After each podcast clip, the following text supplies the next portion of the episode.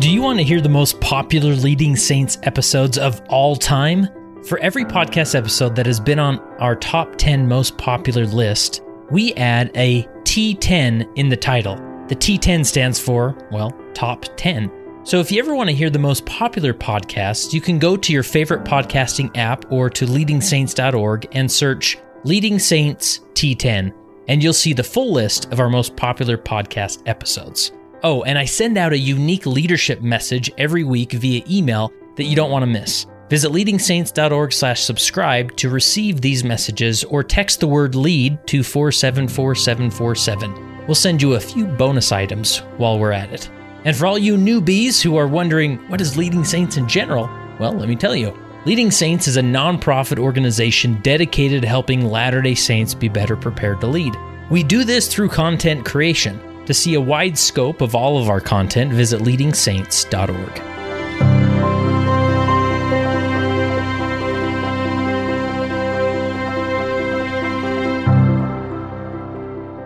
Today, I get the opportunity to sit down in person. We don't do a lot of in person interviews, it seems, anymore, but today we're doing it. And I'm with Chris Raleigh. How are you, Chris? Good. Thanks, Kurt. Awesome. And uh, we have a lot to, to go over, and we want to jump into your story and, and uh, some principles. And But where would you say, like early on in your life, how would you describe your early developmental years and your faith development in, the, in those times? Well, I think I really was fortunate to grow up in a wonderful home I'll tell a little bit later. My mother was married previously to my biological father. I really didn't know him at all growing up, but my mother remarried my uh, stepfather, who was a real dad to us kids. My mom had six children at the time, and so it was a real tremendous blessing for him to enter into our life. But I was only three or four years old when that happened. So I grew up in a very happy and healthy church home I think my parents, when they got married, they were very committed to making sure that the gospel was premier in our lives. And uh, we attended every meeting, and some families look at stake conference as a Sunday off, but not us. We were there on the 4th uh-huh. row. And we. Um, and where were you living? Like, where'd you grow up? I grew up in Cottonwood Heights, uh, Brighton High School. Which is uh, uh Salt Lake County, like yeah. the east side of yeah. Salt Lake County. Mm-hmm. Kind of southeast. Mm-hmm. And so had five older brothers and sisters, and uh, then my parents uh, married, like I said, and my younger brother Jeff was born seven years later. So I have a younger brother, which is really cool, and my older brothers and sisters are just fabulous, and was really blessed. Both of my parents have passed now, but mm-hmm. well, truthfully, all three of my parents, if you count my biological father, which I'll talk more about, but mm-hmm. yeah, so it was very good. You yeah. know, we're baptized by my brother, my oldest brother Ken, and then um, ordained a deacon, teacher, priest. Went on a mission yeah. at age nineteen, and and where'd you go? I went to the Pennsylvania Philadelphia mission. Great. And during those years, I mean, you're just the the good boy, right? The good Latter Day Saint that was doing all the right things. I mean, I tried. I mean, I was, you know, the deacon's quorum, teacher's quorum, assistant to the bishop. I think I magnified those callings. I tried to be a good boy, but it was my intent to be the best I could be. And I always felt that I had this very personal and, and grateful for relationship with Heavenly Father and His Son. And hmm.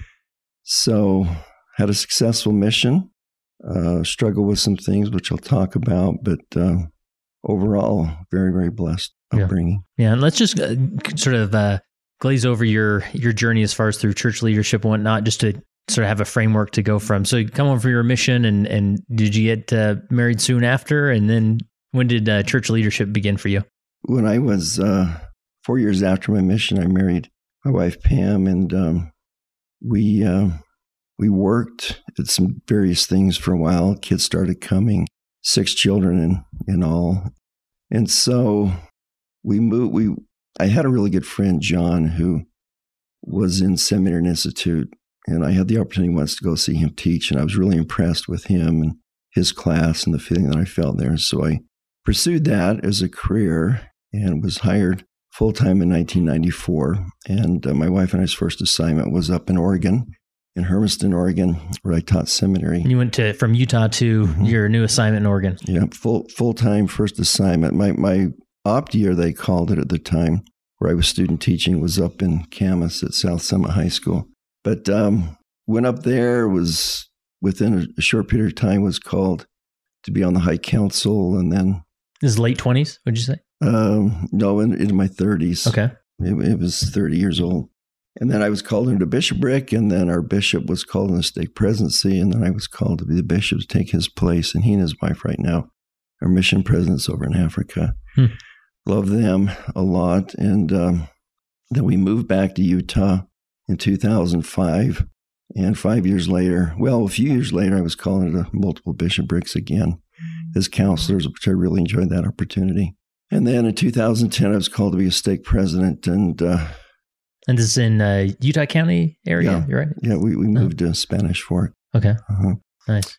So uh, So that's the the, that's that's kind of the the gist of it. well, and, and currently I'll mention this too that uh, I work with the church's corrections committee, and um, my wife and I have the blessing of visiting six county jails and Gunnison Prison. In fact, just last Sunday we spoke on three occasions as different groups came in uh, on Sunday morning last week in the Gunnison State Prison. So it really is a wonderful opportunity uh, for me now to uh, minister in this way. It's really Yeah. pretty sacred. So let's go back to your uh, childhood. Uh, where does uh, that struggle with pornography begin? Was there a moment when you first saw pornography? Well, uh, let me just go back even further because to, to get the context. So, if you go back really far, uh, in fact, 11 generations, uh, according to Family Search, I'm the 11th great grandson of Sir Walter Raleigh, who Raleigh in North Carolina is named after. Oh, okay. my last name. And from England, he came on three different occasions in the 1600s. And on one of those occasions, he discovered a product that's agricultural nature and is leafy. And I shared this with a, a class of students once, and a student said, I know what it was. I said, What was that? He said, Marijuana. And I laughed and I said, Yeah, my grandfather was the first drug dealer. Um, but no, it was a wacky weed. It was tobacco. And so he took it back to England. And now our family's very proud of our heritage because we're responsible for millions of tobacco related deaths in Great Britain. So Oh, we're very, very proud, especially as members of the church. yeah. Interesting uh, family history. Yeah. Yeah. So addiction really is uh, the crux of what we probably will end up talking about here today. And it's it's ironic that uh, that nicotine certainly is an addictive substance, uh, but then it, it and, and I don't know how far addiction goes back in my family, but it's generations. I know of at least five generations it's affected. And my father was an alcoholic, and that was the cause or reason for he and my mother being divorced when I was only three. Uh, she tried for a decade or more to make that marriage work, but his disease was so debilitating that it was just impossible for that to continue for her own sanity and the safety of her children. She sought for that divorce again, like when I was really young. Um, but as I've come to know my biological father, I've come to know him with more compassion in my heart because his father was an alcoholic as well. And so at age 13, my uh, grandparents, his parents were separating. I, I suspect they were headed for divorce. And uh, it was just two days after Thanksgiving. And uh, my grand- grandfather, at the age of 43, was in such a dark place uh, because of addiction and other things, I suspect, that he decided to take his own life. Mhm. And And you were 13 at this time? this, my, my father was 13. at Oh, I see. time. Okay. So his father was 43 and he was 13 at the time that it happened. And so I just can't even fathom the uh, trauma that that Yeah. caused him, you know. And whether he decided intentionally or unintentionally, he discovered that alcohol numbed his pain and he self medicated with that for, for decades. And so it's a pretty remarkable story of redemption, however, because in the fall of 1982, because of a series of events that occurred in his life. He moved from Utah back to Arkansas. And again, ironically, at Thanksgiving time, on Thanksgiving Day, he was invited by his sister, my Aunt Trudy, and Uncle Rex to Thanksgiving dinner, and he came. But he was drunk and obnoxious. And uh, my Uncle Rex told me personally that he literally had to throw him out of his home. And so my dad picked himself up and went to the car, and by default, he drove to the liquor store and and bought some alcohol and told me this personally. He, he went back to his house and he took that bottle out of the bag and I imagine uh, his mind thought something like this that you, speak into the bottle, have destroyed my life and everything of value you've taken from me. And he says, I went to the kitchen and I took the lid off and I poured it down the drain. And that's the last alcohol he ever drank. He, he just in the other room here, I have his sobriety coins framed. And he enjoyed 29 years of sobriety and then actually went on to help people in addiction recovery uh, as a certified counselor, helping people with AA as well as a beautiful community of recovering uh, men and women, the Harbor House in Fort Smith, Arkansas. And at one point, Elder Bednar was his stake president there in Fort Smith. So mm. it's a pretty cool connection. But and he came, you know, became engaged in the church and whatnot yep. during through all that. Came right? back into the church about 14 or 12 years after his sobriety started. He had a heart attack, and the doctor told him, "You have to quit smoking," because he was smoking at the time. And so his friend said, Well, because the doctor says you'll die of this heart, you know, you won't survive the next one. And so his friend told him, Well, if you're going to stop drink, smoking, you ought to stop drinking coffee too, because they both are very connected. And so he said, I decided to stop both. Well, he's living the word of wisdom for the first time, maybe in his adult life, for all I know. But anyway, he, uh, he became active in the church and as part of the 12 step program, he became to all of us children to make amends. Hmm. And he asked me to forgive him. You know, and I told him, I said, Dad, I was so young that I don't remember. And how old were you when he asked for forgiveness? So I was in my 30s okay. when that happened. And so he did that to all of our kids, and it was very touching. It was very humbling to see him uh, follow those steps so precisely. But he'd never made amends to my mother, whom was probably the most important person. And the story's a little bit longer than this, but I'll give you the abbreviated version. But one year he he came to Utah in June of every year. He uh, was at my brother's house, my oldest brother, who's his namesake, and he, my brother thought, I'm going to ask him about the temple. And he said, Dad, now that you're active in the church and going to church, have you ever thought about going back to the temple? And my dad did not respond to that at all. My brother thought, well, if he doesn't want to talk about it, then I'm not going to press the issue. Maybe it's too sensitive for him. And so he just dropped the subject. Well, a year later, fast forward, and he's in Utah again. He's with my oldest brother again. And this time he asks him, Father to son, will you take me to the temple? And my brother's first instinct was, well, Dad, it's not that easy. You have to get a recommend. You have to pay your tithe and you have to see the bishop. And as uh, as my brother was explaining it all to him, my dad pulled out his wallet and showed him his recommend. Hmm. He's ready to go. He'd spent a whole year preparing to uh, to go to the temple. So they went that night. It was a weeknight, and it was such a wonderful experience. They decided, let's do this again on Saturday. And so I was living in Oregon at the time, so I wasn't part of this, but some of my siblings and nieces, nephews were able to do an endowment session at the Jordan River Temple that Saturday morning. And my sister was coming out of the session into the dressing room when she runs into my mother. And my mother, no one planned that. At least on earth, they didn't plan it. And so my mother said, What are you doing here? And my sister said, What are you doing here? She said, Well, we're doing initiatory. It's a high priest assignment.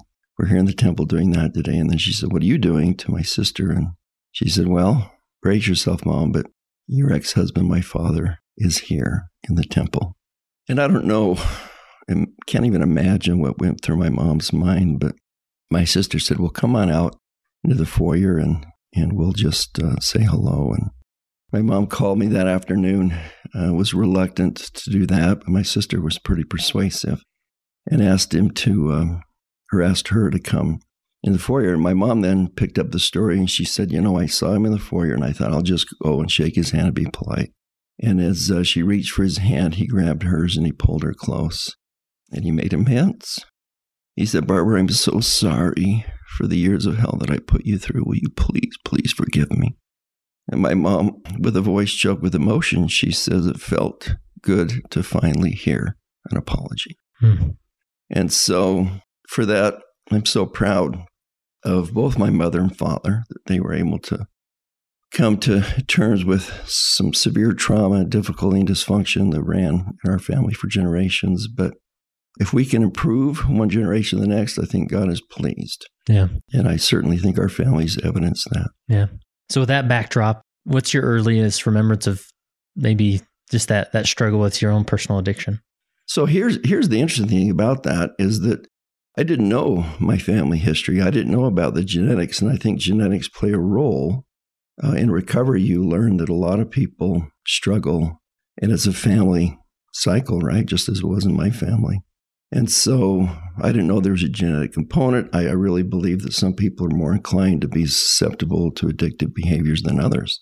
And, uh, you know, it's just kind of a, a, roll of the genetic dice with regard to what we get. But, you know, I, I, I grew up, like I said, in a really wonderful home, a wonderful family. But it was pretty amazing when, I don't know, probably around 10, 11, and 12, my interest in G.I. Joes and Tonka trucks and Legos was replaced by girls. And I just thought, wow, all of a sudden these toys don't look as fun to me as, as the, you know, the, the girls at school. And so, you know, I, I took an interest in that, didn't know anything.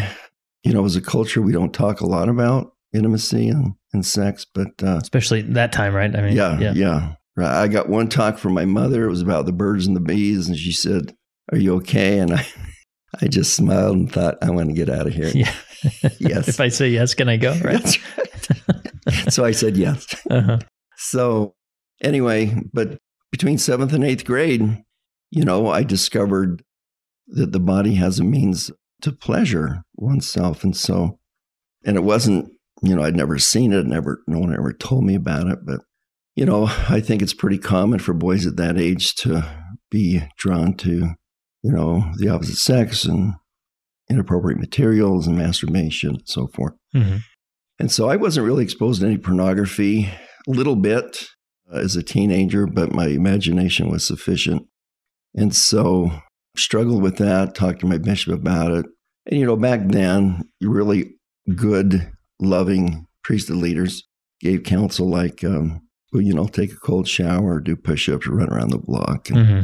and, and read the Book of Mormon. And I, and I believe all of that can be helpful. But I also believe that addiction is a brain ailment. I think it's a, we don't have a problem calling alcoholism a disease. And I know that my father struggled with that real disease. But other addictions, opiates, alcohol, gambling, it all deals with the same pleasure centers of the brain. And, and so that dopamine is very, very powerful drug. And so, anyway, you know, I just would check in with my bishop periodically before my mission. I met with the stake presidency and disclosed my challenges. And, and again, it's very, very common with missionaries as well, I think. I don't know if people would be surprised to know that, but I've talked to other mission presidents and it's, it's very common.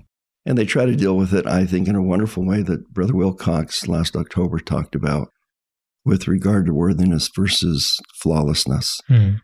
So, anyway, went on my mission, felt very worthy, felt clean. The MTC was amazing. At some point, my first area, I don't remember exactly how many months in, but, you know, I saw something inappropriate and I was drawn to it. And you know, felt incredible shame and guilt because of that. So I visited with my my uh, mission president. He was very understanding and loving, and again offered counsel as to how to do that. And so I was trying to do all those things to prevent that. You know, reading the scriptures and doing all those things, and and so, um, but it would just you know pop up its ugly head time and time again. And as a missionary, this this was in the like it's not that you had access to pornography. Maybe you'd right. see some here and there, but this is mainly just struggles with masturbation and yeah, yeah, yeah. Well, and you know, in the world in which we live, uh, there's so much out there that offers the stimulant. So yeah. Anyway, came home from my mission. Problem didn't go away. I thought getting married certainly would cure that. I think a lot of young men think yeah, that. You're not that's, first to that's, that's a fallacy. Assume that. Yep it's a monster of its own vice. I mean, it is, um, it requires you to feed it. It's just remarkable. It is an addiction. And for some, I want to be careful here because for some, it's not.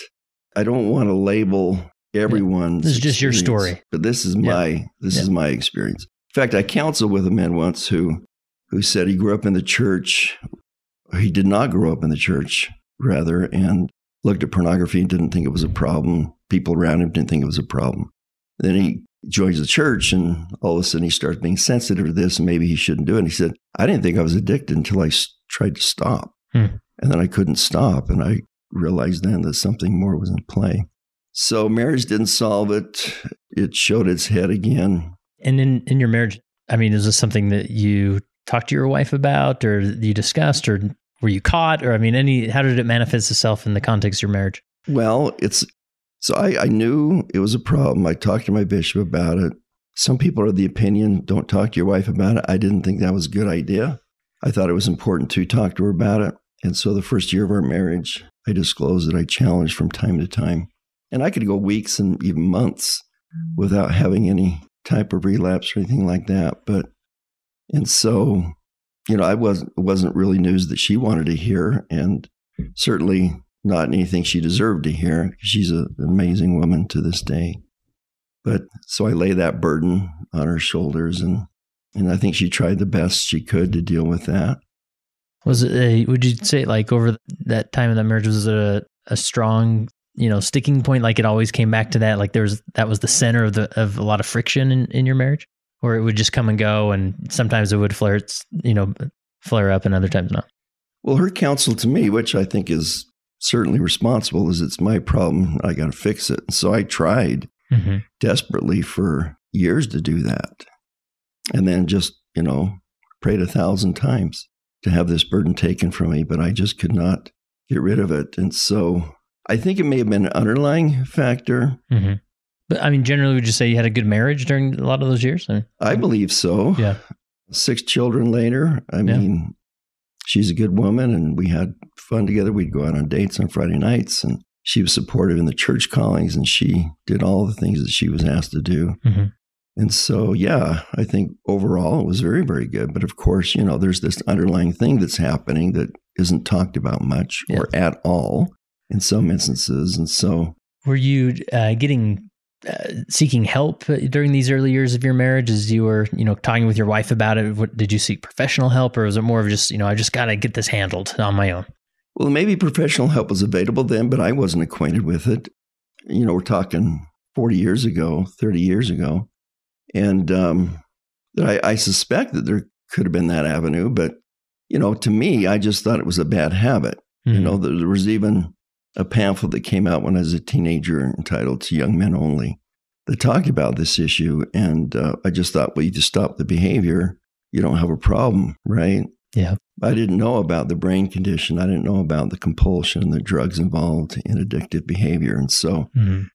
so yeah, tried to make the best of it. And I did talk to priesthood leaders countless times about uh, the challenge and and you know the the encouragement was always there the love was always there the support was there. And uh, i think another man understands the challenges. Maybe harder for others to understand if they've not experienced that themselves but yeah. again there really wasn't a template that really had good success. Yeah. You know as far as treatment and therapy that i've been involved in now because that is essential. If if addiction is an illness it requires medical attention and treatment. And I often say that an illness left untreated can become terminal. And I've known a few who that situation did become terminal for them. I mean, fortunately, you know, uh, I've done many things that I'm embarrassed about and ashamed of, certainly, but uh, I've never had an affair, you know, whether it was emotional or physical. You know, I, I white knuckled my way through that, but did certainly expose myself yeah. to inappropriate images. So when it came time for you to, you know, when you had interest in teaching, you know, going into church education and making that a, a career, uh, where were you at that point? Did, did, that was that Did it come up in the discussions as being, you know, being hired, or you know, or in the interviews with your bishop to be considered there? Well, it certainly is now, from my understanding.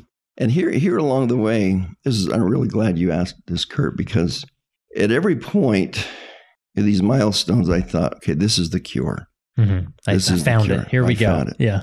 And I thought if I became a seminary teacher, like first it was get married. Oh, get married. That, that, didn't work. Go on a mission. Uh-huh. Get married. Become a seminary teacher. I'll be studying the scriptures every day, the whole armor of God. I'll protect myself. This will certainly be the answer to my hmm. problems. And I had good sobriety at the time. It wasn't perfect, but I answered all the questions honestly and thought it was behind me. I really did. It wasn't as if I was trying to be deceitful. I really believed that finally the time had come and this was going to And happen. you had some consistency with sobriety. uh, you Yeah. know, and you Yeah, I could were go- encouraged by that. Could go months, three, four months, thinking, oh, finally, finally, finally, it's behind me. And then all of a sudden, you know, a stressor would come. And a lot of times, whether it's pornography or food or alcohol, it's it's a means to self-medicate, right, against those trying times. And Satan knows that, and that's the Achilles heel, is he knows that people are going to struggle with challenges. And so he throws that fiery dart at us in those times. And so I thought become a seminary teaching teacher would, would solve it. Hmm. It didn't. I again talked to bishops about it during that time. And that was a delicate issue because, you know, now my job is is on the line. Yeah. And so but they were supportive and And now we're getting into the late '90s where the internet is uh, Yeah, yeah, yeah. right? And so is Right. that part of it as well? well, yeah, certainly that's when I think it exploded Yeah. worldwide is when the you know the access to these materials are just one or two clicks away Mhm. and so it's very very devastating situation in which we live but so seminary teacher didn't cure it then uh, like I, I mentioned earlier i was called to be a bishop and thought oh this is it Yeah. This- this finally, is I got cure. it. This, This is it the was the calling I missed, right? if god loves me sufficiently to call me to this and i believe he did i believe Yeah. that every step of the way is leading up to this point with me sharing this story yeah. that god trusted me enough but same thing being, And- being a bishop didn't cure it what was your stake president uh, aware that you had some struggles in the past? I mean, were you open I- with him at that point? i talked to him about it and at some point and again he was supportive indicated that it's maybe more frequent than we think and so um, you know again study the book of mormon read the scriptures you know go to the temple do these things and let me just say this too i and i think brother wilcox touched on this but um, sometimes individuals well-meaning well-intentioned treat this punitively and i understand there has to be some punitive response but denying a young man to go to the temple especially if he's living a life worthy not flawless but worthy because he's trying deny him that opportunity to be endowed with that power that comes from the temple. I don't know if that is a good service. And I don't question a, a bishop or stake president's uh, inspiration because that's certainly what they're entitled to. But Mhm. I think we're, we're coming of age where we're starting to understand this as an illness. And when that happens, I think people look at it with more compassion. Well, it's not maybe a moral failing. Mhm. I saw a billboard along the freeway that says opioid addiction is not a moral failing. And I applauded that. I thought, you know, finally, we're saying these things that are true that uh, good, good, good people struggle with a whole host of things. Right. This happens to be our families, Yeah. addiction. And, you know, even though I've been blessed to never taste alcohol, and I, I give God the credit there, uh, there's other ways that addictive behaviors can be made manifest. And so, Yeah, I think it's just helpful to step back and realize that these are very complicated dynamics that, that are happening neurologically, physically, and you know, with the and then the the context of the, modern day technology and what's available, and you know how easy it is to trip over and whatnot. There's just a lot going on, and, and we can't boil it down to like there's just something wrong with this person because then it's a shame game, right? You're just buried in shame, and it's so hard to get out from under that shame. Well, and I, I think it's um, occupational hazard because the Puritan shame culture Hmm. that our ancestors grew out of uh, in the church in the early days, it was racked with shame. Hmm. And as a church, we dealt with shame, being kicked out of four or five states and uh, feeling you can't show your weakness. You know, you always have to be strong. And many of your listeners are probably familiar with Brene Brown. She's a wonderful author, and Yeah. she talks about vulnerability and and she talks about we look at vulnerability as a positive or a strength in others, but we think it's a weakness in ourselves. Hmm. And she said we have to get past that. And then um, she then talks about what she called, which I kind of smile at this, the vulnerability hangover, where the next morning you wake up and go, "What was I thinking?" Yeah. Yeah. And uh, maybe Nephi even went through that when he wrote oh wretched man that I am. You know, why do these sins so easily beset me? Yeah, there's no easy eraser on those no. plates. You know. exactly. We're talking metal. So yep. he woke up the next morning. and goes, "Oh my goodness." Yeah. What about? I guess it's there. Yeah. Here we go. Gonna, on to chapter five. Right. I love that. So yeah. So um, so going back to your so you're you get called as a bishop, and that was you know you mentioned you know being in bishoprics and high council, and there's sort of be these leadership opportunities, but this is like now you're the father of the ward, right? That a, a, a judge in Israel, like it, it, there's something uh, heavy about this role to this feeling of like now I you know maybe I got it figured out. Like this will make me super good now, and I'll be able to resist more. I'll be you know blessed with strength and whatnot. Was there a moment when that that started to break down for you? Well, that's what's so complicated about this because, I mean, some people would look at this and say, you know, how could God call an imperfect person like myself? Or somebody that is maybe, yeah, he's imperfect, but he's got some serious struggles here. Yeah. Right? But the Lord has no other option but work with broken vessels. I mean, we're all fall short of the glory of God. And so, and I know there needs to be a standard, and I've always tried to abide by that as best I could. And I can honestly say that. But yeah, there's this paradox. There's this horrible, you know, infighting with yourself. Like, you know, how can I behave in such a manner? But, but you know what, Kurt? It's really remarkable to me that I felt God's love through this entire journey. I've never felt, I knew He wasn't pleased with some of my behaviors, but I never questioned His love for me. And, um, and I'll tell you more in just a, a minute about what he told me back in 2013. But um, anyway, that love has always been felt. It's, you know, get back up. You can do this. And I hope everyone who struggles with some form of addiction gets that feeling because I think there's an iron rod next to the path for which we all walk, in part to pull ourselves back up when we fall. And the truth is, we will fall. Uh, we all do but he's there lovingly lifting us up and helping us yeah. back on that path to grab hold and to go a few more steps forward. Yeah. So was there, you know, that at that time serving as bishop, was there this uh, cadence of confession with you and the stake president? I mean, I remember a moment as, as a bishop where I had a really hard day and I was struggling and I was at the bishop doing, you know, my Tuesday night interviews and I had just this all sorts of stuff happening at work and and I remember shutting the door and just thinking, man, I wish I had a bishop to go to. and then the spirit told me, well, yeah, you, you can go down the street to the stake president. And like, oh, yeah. And so I drove down there. We had a great conversation and gave me a blessing and whatnot. But there's this feeling of like, you know, the loneliness of leadership, yeah, which I talk about a lot, is. you know, there of like, well, I don't want to diminish the trust that he has with right. you and the stake president. So what was that cadence like as far as like, well, here I am again? Well, what, if I'm if I'm vulnerable and I show the weakness, then it's that whole thing about flawlessness versus unworthiness. Yeah. And you worry about that. You don't want to disappoint anyone. You don't want anyone to think less of you. And so, yeah, it was difficult. And I did talk to him about it on occasion, but it was, you know, like he'd just say, How you doing? And of course, well, I'm doing fine. And and uh, reading the Book of Mormon and doing all those things that I has to do. But even at that time, I knew nothing about the brain chemistry. I knew nothing about treatment. I knew nothing about addiction. And so again, it's just a bad habit. You have yeah. to stop. And so, and what? How would you uh, articulate what that looked like? Was it like a, every few months you'd have a slip up? Was it like I'd go you go on a bender for three weeks and then come out of it, or what did the the addiction look like generally? Well.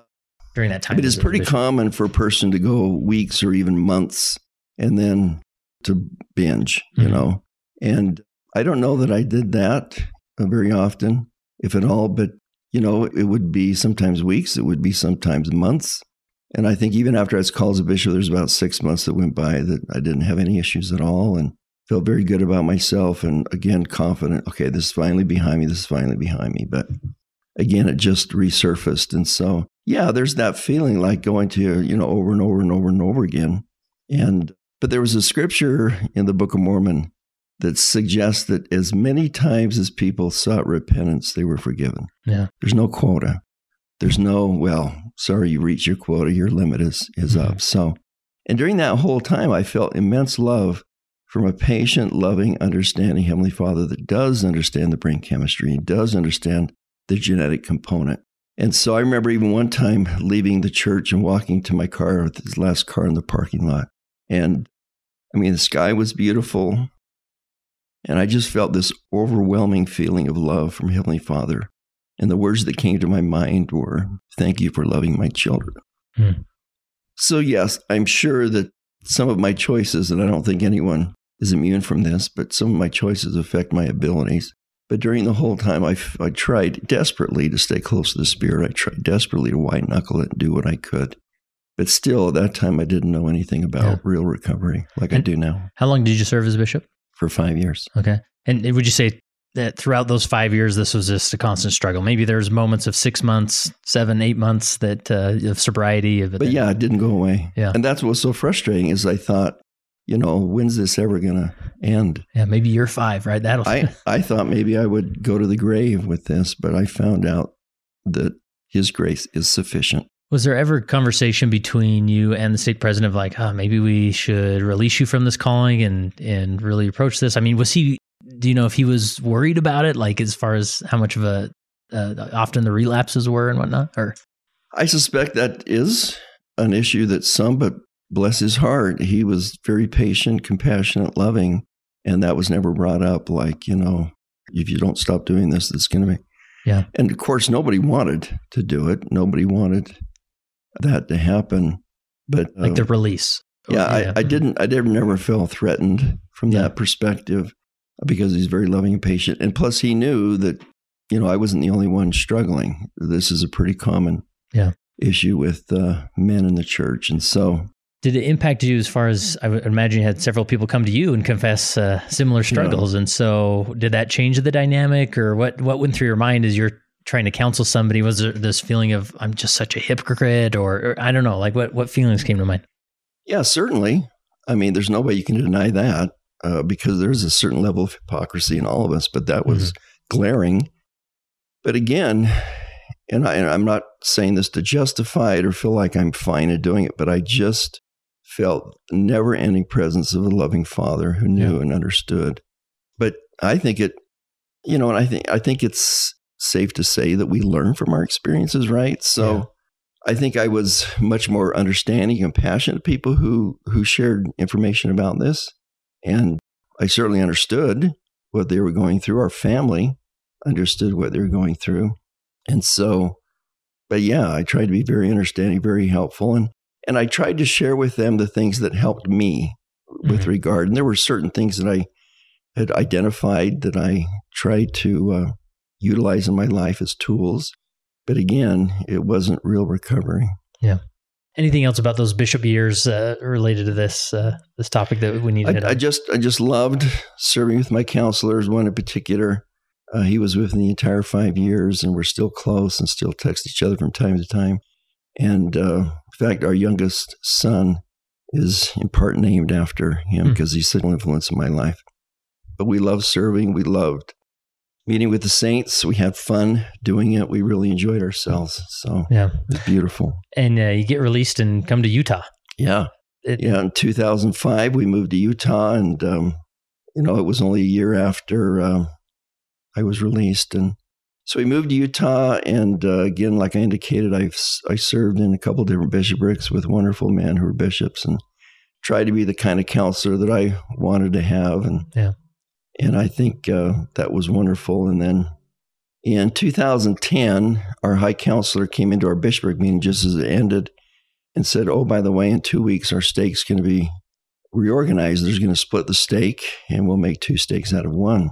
And I just had this overwhelming sensation that somehow I might play a role in those events happening. And so mm-hmm. they. You were, uh, you were, a counselor and a bishop. A counselor and a bishop okay. at the time.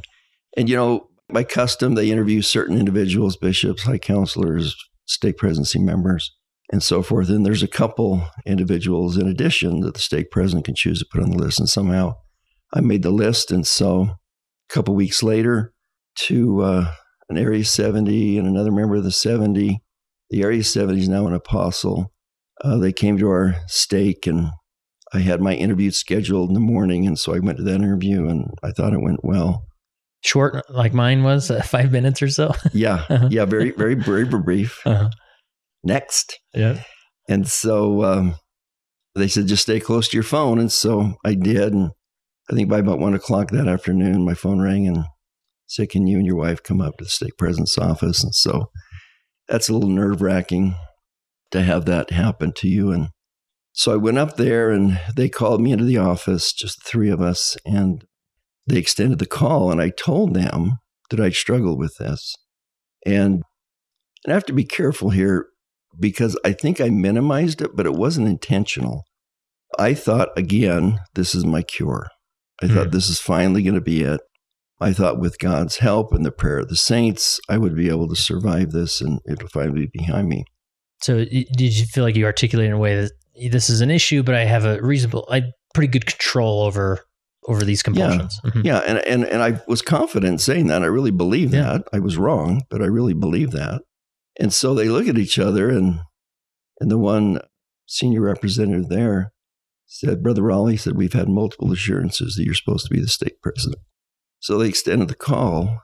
And I'm sure they asked me, I don't remember specifically, but I'm sure they asked me whether I talked to my wife about it. And I had talked to her a few times.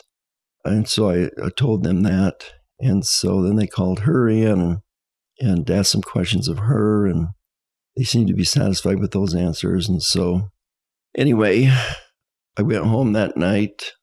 I was very sleepless. And I thought they've made a mistake. I'm not worthy. I need to tell them that they've made a mistake. So the next morning, I intended to go in there. But as I entered into that building, the Spirit said, I'll cover you. You just to sit down and listen. And so I did. And we called counselors, and the first seven months of that was just amazing, wonderful. And then this uh, demon of demons raised its ugly head again, and I was just so devastated. But like you said, the loneliness of leadership, right? Who do, who do you talk to about that? Especially a stake president, because Yeah. as a bishop, you have a stake Yeah. president, but it, I mean, you have a maybe a assigned area authority, but it's mo- more like an administrative thing. But who do you reach out to? I mean, what? Yeah, Well, it's tough. It's tough. I mean, on occasion, uh, once or twice a year, uh, general authority will come to your stake conference. Yeah. If you're lucky, and there's opportunities there, which I'll tell more about in a second. But anyway, so I just, you know, white knuckled it and fought it and praying about it. And again, I felt the Lord was understanding. But there certainly was that feeling of hypocrisy. And but I feel like I was effective both as a bishop and as a stake president. I feel like we got a lot of things done. Counselors were tremendous. Love you were them. you were probably connecting with people, feeling Yeah. the spirit. I Yeah, mean, you yeah, were. yeah. yeah, it's not like you were this empty, hollow vessel walking around as a zombie, Right. right? Yeah, Right. Yeah. Yeah, it was all very, very good. And even after a relapse here and there, you know, I would, and it's very common, you know, that you repent sincerely and heartily and read the scriptures more and you're more dutiful. And so it's kind of a roller coaster ride in that regard. Let me ask you about just obviously a lot of these relapses can be connected to extra stress and just those moments, those tough weeks, right, or tough months, or whatever it is. And I remember as a bishop, you know, there's we sort of paint this uh, picture that you know if if you serve in these roles, you get extra blessings. Which yeah, I, I could probably write a long list of what those blessings are, and then we sort of default to, and your family's so blessed. But I remember a lot of the times arguments that my wife and I would have while I was bishop wasn't just tangentially related to me being bishop. It was because I was bishop. Like the stress that that would put on the family some weeks was a lot. And it would be, you know, emotions would boil over. So going back to this experience, like, do you feel like just the stress of being a leader in these roles often maybe led to a relapse? I think that's absolutely true. I think that, um, I mean, how do you deal with those stresses? Yeah. I mean, you know, we don't drink alcohol, we don't use prescription drugs, hopefully inappropriately. But uh, Satan knows that there's this inborn compulsion to procreate that's already there. And, and, so, in your situation, he'd already leveraged that and abused it time before. So yeah. Yeah. And then, you know, knew the, the genetic component of all that. But uh, anyway, so yeah, it was difficult. That went on for about three years of me just white knuckling and doing the best that I could. And then we had a general authority come, and it was really interesting because he was not originally dis- assigned And, and what? How how long were had you been stake president at this point? So for three years. Okay. For three and a half years at the time. And within a week or so, we got notification that he was going to be um, coming instead of the other one. And uh, so we, you know, got all our ducks in a row and made the changes to whatever we needed to change. And, and so he came. And on that Saturday, he talked a lot about addiction, talked a lot about pornography to the priesthood leaders and priesthood leadership. And then talked to us about it in the office just with the stake presidency. And then Sunday morning had a priesthood leadership where he talked more about it. And um, I'm just like, oh my goodness, you know, he's he's preaching to the choir. And so again, talk about restless night.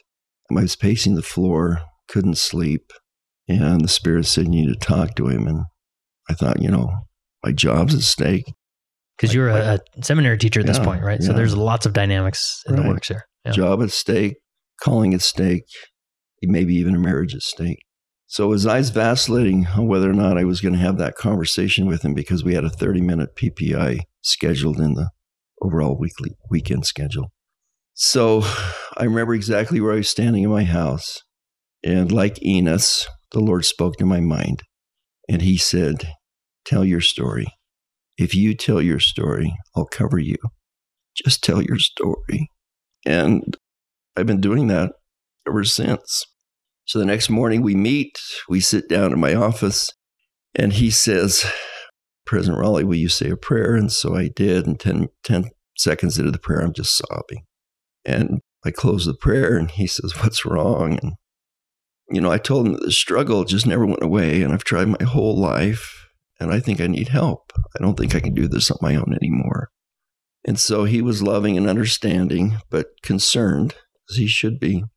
And so we met at the close of the stake conference for a few minutes. And then he asked me to come a month later to his office in Salt Lake. So on January 31st of 2013, I went to his office and, and he conducted a thorough interview to you know, try to discover whether or not there are other things undisclosed. And and so I shared with him my struggles and my challenges, and he gave me a beautiful blessing. And, and in that blessing, he promised that this would be removed. And it took years, but his blessing has come to fruition. And I have years of sobriety now and, and in the healthiest place I've ever been with regard Hmm. to, to this addiction. So, Yeah. So meeting in that uh, office, what did you? I mean, as you're you've opened up, you've talked to that uh, you know that general authority about your struggles. Were you then worried that this may come to an end of my calling? Like, at what point did that feel not just a worry, but more of a a reality?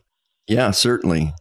I was worried about all those things, but I trusted my father. And when he said, You tell your story. So, you know, I just threw caution to the wind and did what I was instructed to do. And, but yeah, I thought it could cause me to be released. And in the end, it did. And the, the final thing he said on that fateful day was, Have you talked to your wife about this? And again, I said, I've tried on occasion to do that. He said, you, you need to do it again today? I said, go home and talk to her about it. So I did. And she was understanding and she was uh, patient. But uh, there's something that she started to experience that I didn't even know what it was at the time, but I've come to be well acquainted with betrayal trauma and what women might go through when disclosure like this is made. And so she was spiraling down.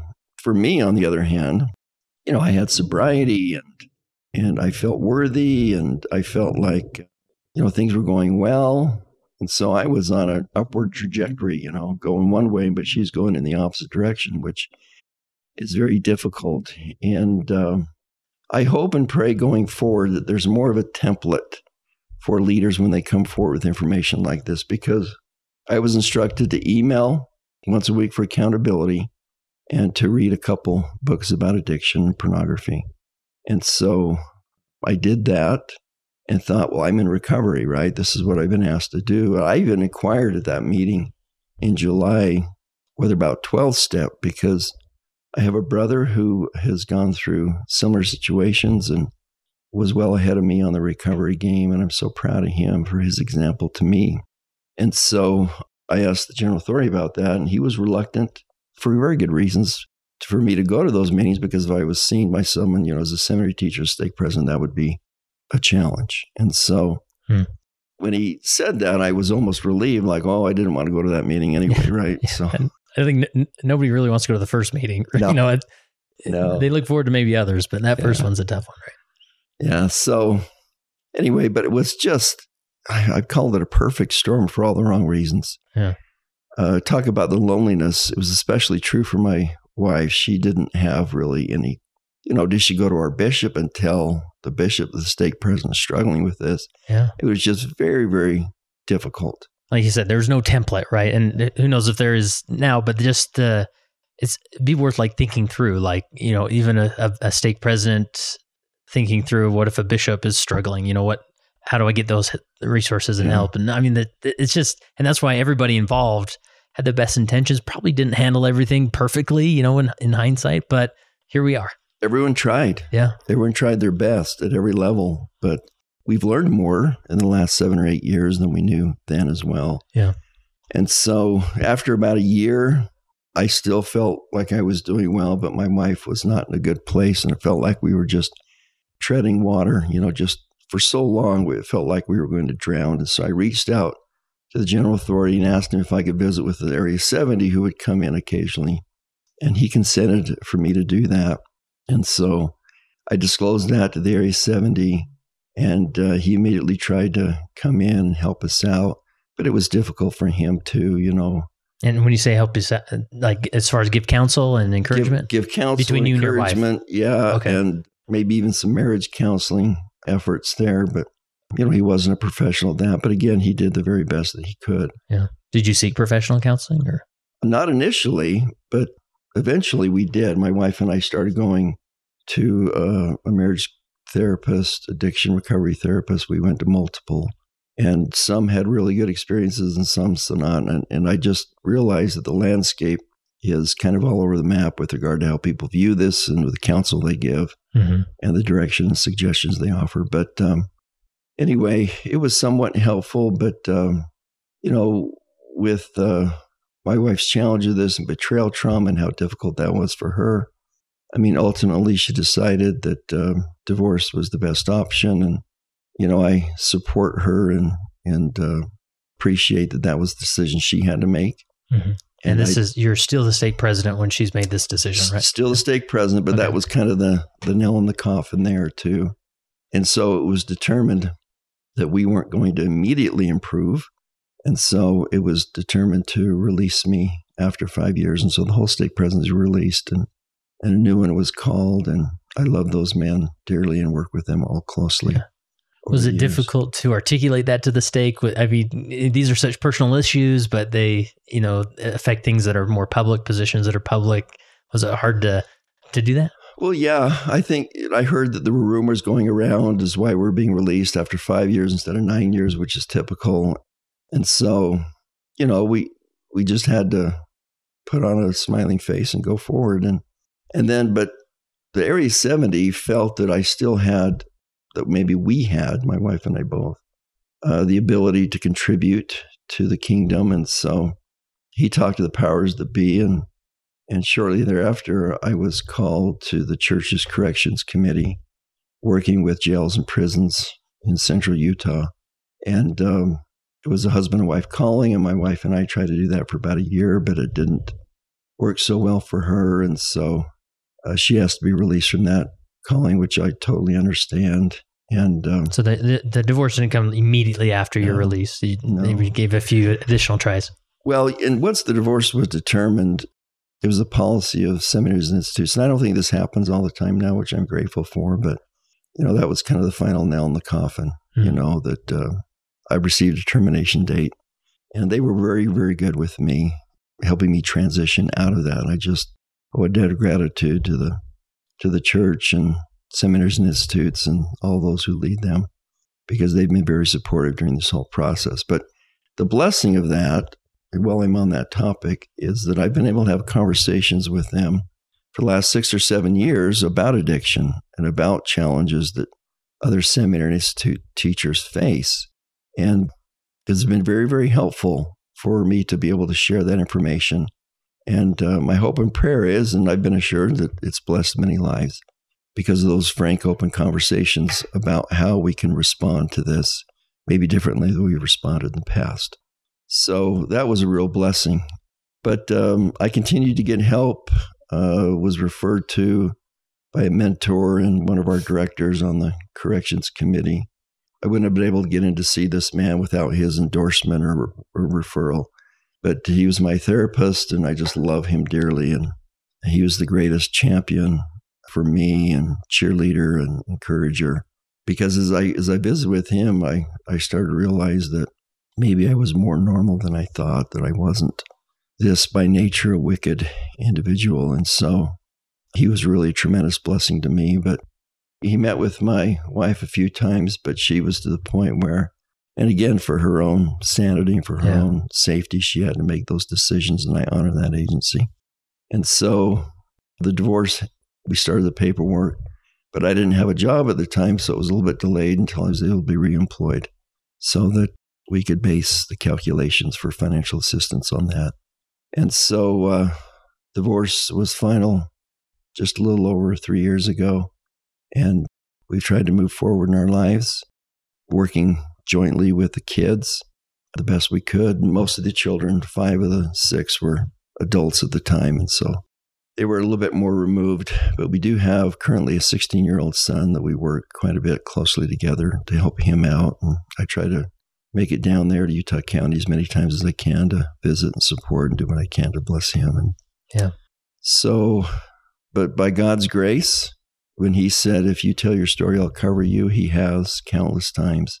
You know, financially, uh, my wife and I now, and I was remarried to Peggy in July of 2020.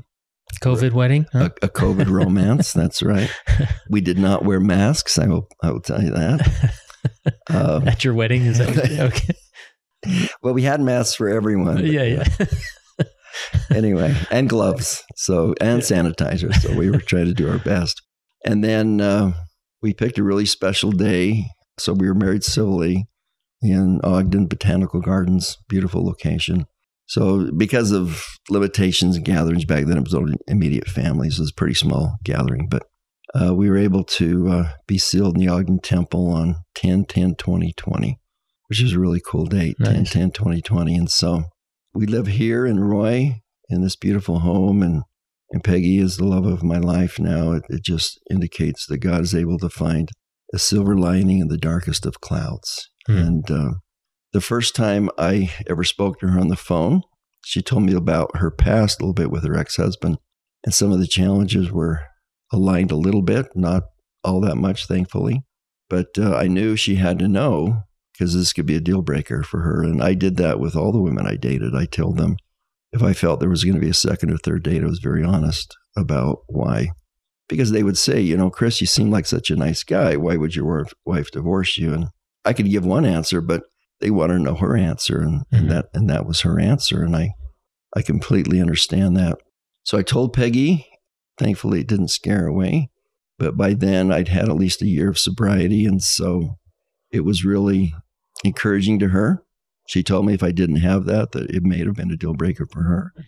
But um, just last night in the couch in the other room here, she just looked at me and just was so sweet and so tender and so loving and so supportive. And so we are tremendously blessed. And it really does indicate that God fulfills his promises when he said, If you tell your story, I'll cover you. And he mm-hmm. has so many times. And in fact, I even think this opportunity to share this is part of that. Yeah. That my hope is, is that people come to understand that it isn't hopeless and that people can get to that place where it's now in the rearview mirror. And the prayer is, you know, that you're, you take it one day at a time, as we say in recovery, you know, I take it, give me another 24 every Friday morning. Tomorrow morning, I'll be on a Zoom addiction recovery meeting. And uh, I've been able to now assist other men as sponsors to multiple men, helping them in their recovery. And my story offers hope to others, like, because many people, I will, many in this audience were like me thinking, I don't think I can ever beat this. I don't think it'll ever be possible. And I promise you, as I speak to you individually and collectively, You can't. And um, in Brother Wilcox's talk last October, we talked about, I've already alluded to that, you know, worthiness versus flawlessness. But he talks about an endowment of strength. He equates that equates that with grace. This endowment of strength. And it's made me think about the passage in the Book of Mormon where it says we're saved by grace after all we can do. And I've heard people offer explanations as to what that means, but I'll just tell you what it means for me, Kurt, is that God is a very student centered teacher. And because I prayed a thousand times and I didn't feel like those prayers were answered, He was there saying, There's things you have to learn first. So when it says, after all you can do, I had to do some things. And it's called recovery, and it's called treatment, and it's called therapy if, if need be. And uh, once I had accomplished all those things, I was talking to a friend once who told me, because I was telling them about sobriety that others had had that I knew and was acquainted with. And they said to me, Why not you? And I thought, Yeah, why not me? You know, when's it my turn? And so a few months after that conversation, my wife calls it her come to Jesus meeting, where I just talked to him very frankly and pled with him. And the answer was, It's time. But you had to do certain things to get to this place. And if I denied you that, if I waved a magic wand, you wouldn't be here. You wouldn't have learned the lessons. You wouldn't have learned the process. You wouldn't have learned recovery. The beautiful thing about this, I think, I was talking to a mentor of mine once who I said to him, I said, uh, Do you think the spirit of Elijah has the opportunity to do or help ancestors in ways outside of the temple? And he said, Yes, Chris, I believe that's true. Because I believe my grandfather took his own life at age 43, left so many unresolved issues on the table. Kurt, who fixes that? You know, who, who is there magic wand where we just wave it and all those things get fixed? And my feeling is, and I've had a personal, personal experience with my grandfather, even though I've never met him. He died 17 years before I was even born. But he asked me for help very clearly. And with tears streaming down my face, I said, I will help you. I don't know what that help looks like, hmm. but I will help you. And just last Sunday morning, when I spoke to those men in the Gunnison prison, I told them about my family story. And I told them, I said, every time I tell this story, because in many ways, because of my father's 29 years of sobriety, the generationally we're improving from generation to generation. I offer redemption to both of them because Jesus has the power to save. And maybe their story isn't hopeless. That if I offer, offer hope to others, thinking if my family can do that, and I tell the men and women in prison when I tell this story, I say, listen, if we can do it, you can do it. If you don't believe that you can turn the tide on your family and change its trajectory in a single generation, through the help of Jesus Christ. You look at me, I'm living proof. I was able to speak at my father's funeral. And the three speakers before him were friends of his from AA, and they all stood up and started their talk the same way. They said, Hello, my name is Jason, and I'm an alcoholic. And everyone in unison in the audience, all of his AA friends, said, Hello, Jason. I thought, Well, we're in AA meeting. the next speaker, Mark, friend from AA, stood up, started the same way. Next guy, same way. I thought, what am I supposed to say?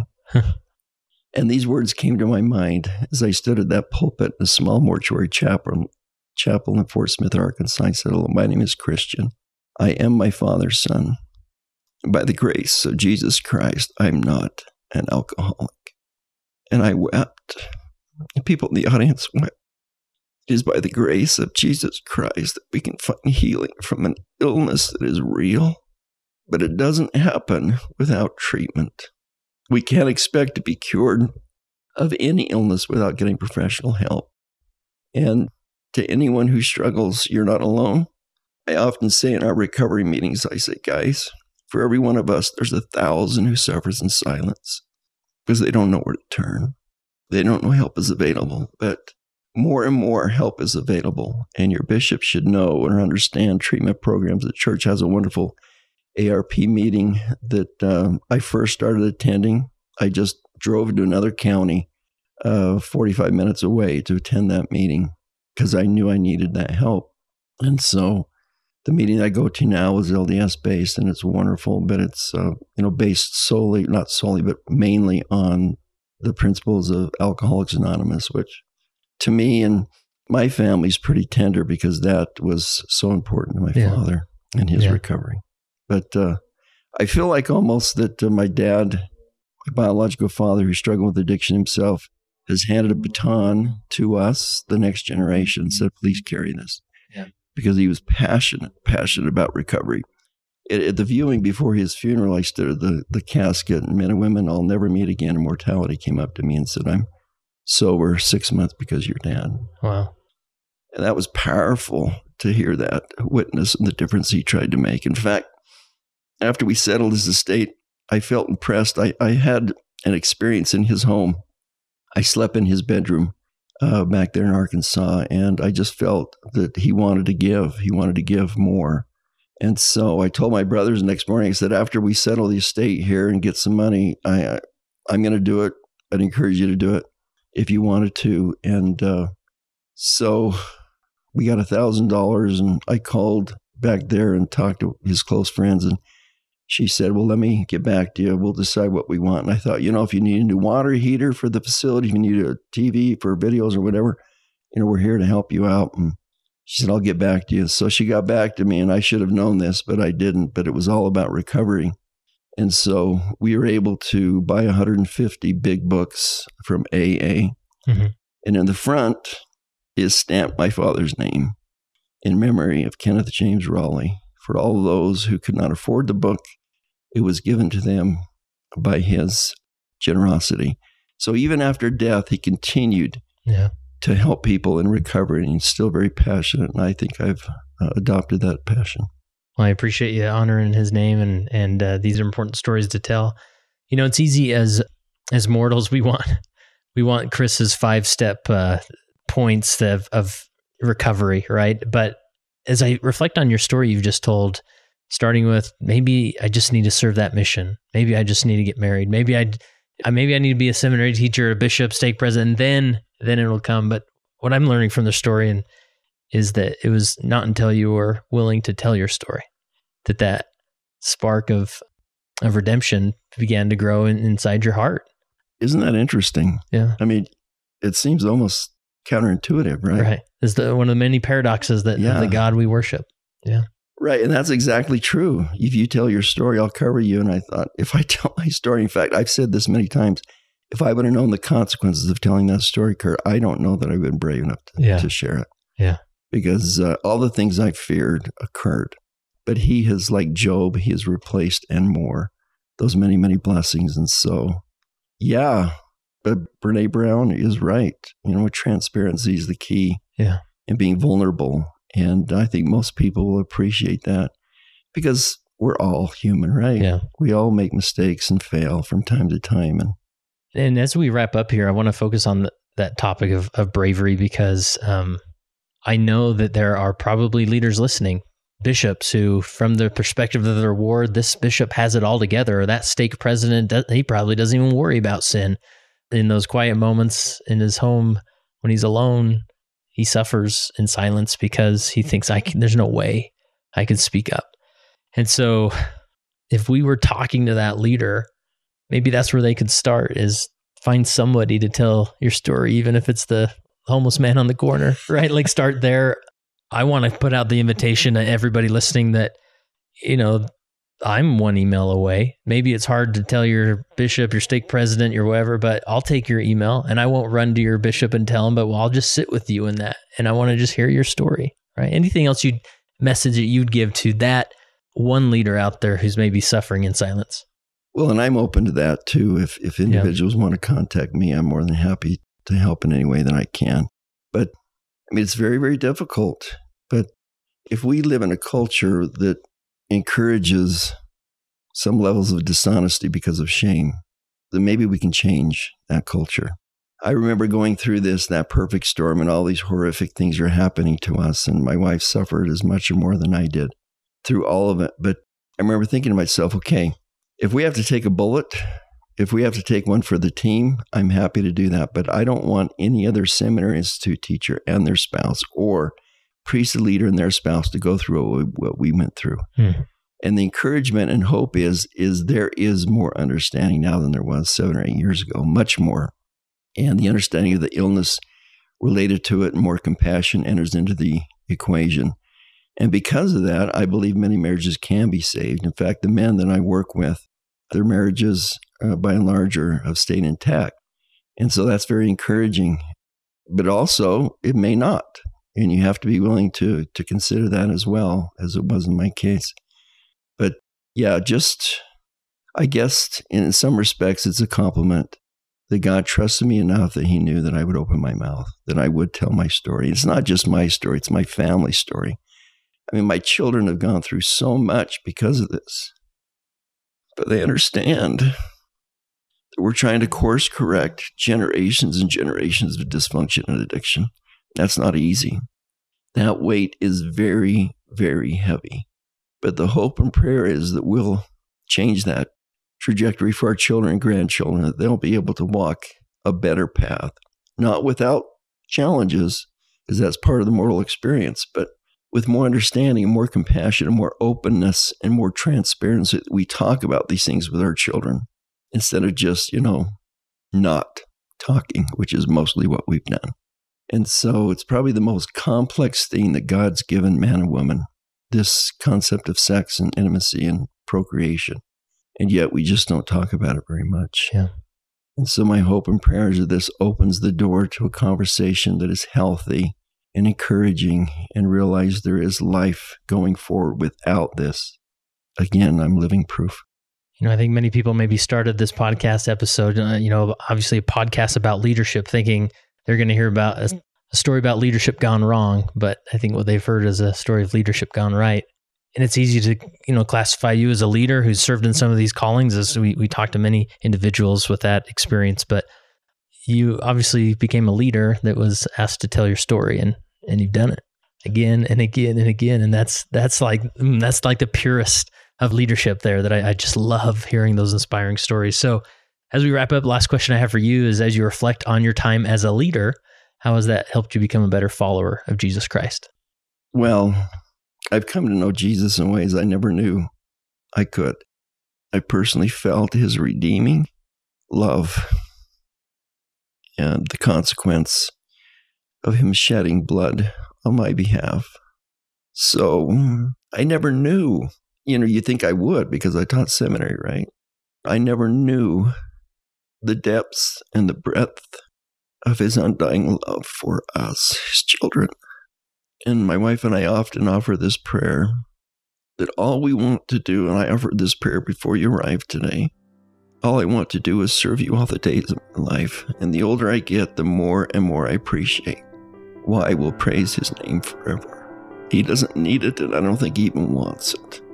I think there was an Elder Holland quote, and I hope I get this close, but he says that we should understand that we're to love God with all of our heart, might, might, and strength but first know that He loves us with all of His heart, might, might, and strength. And I found that to be true, and I'm a willing follower.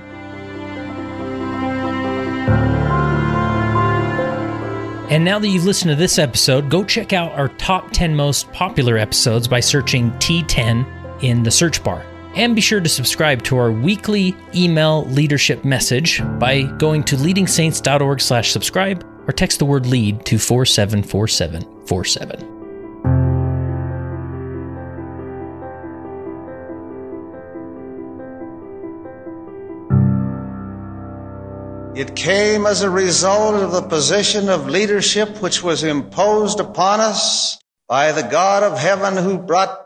forth a restoration of the gospel of Jesus Christ.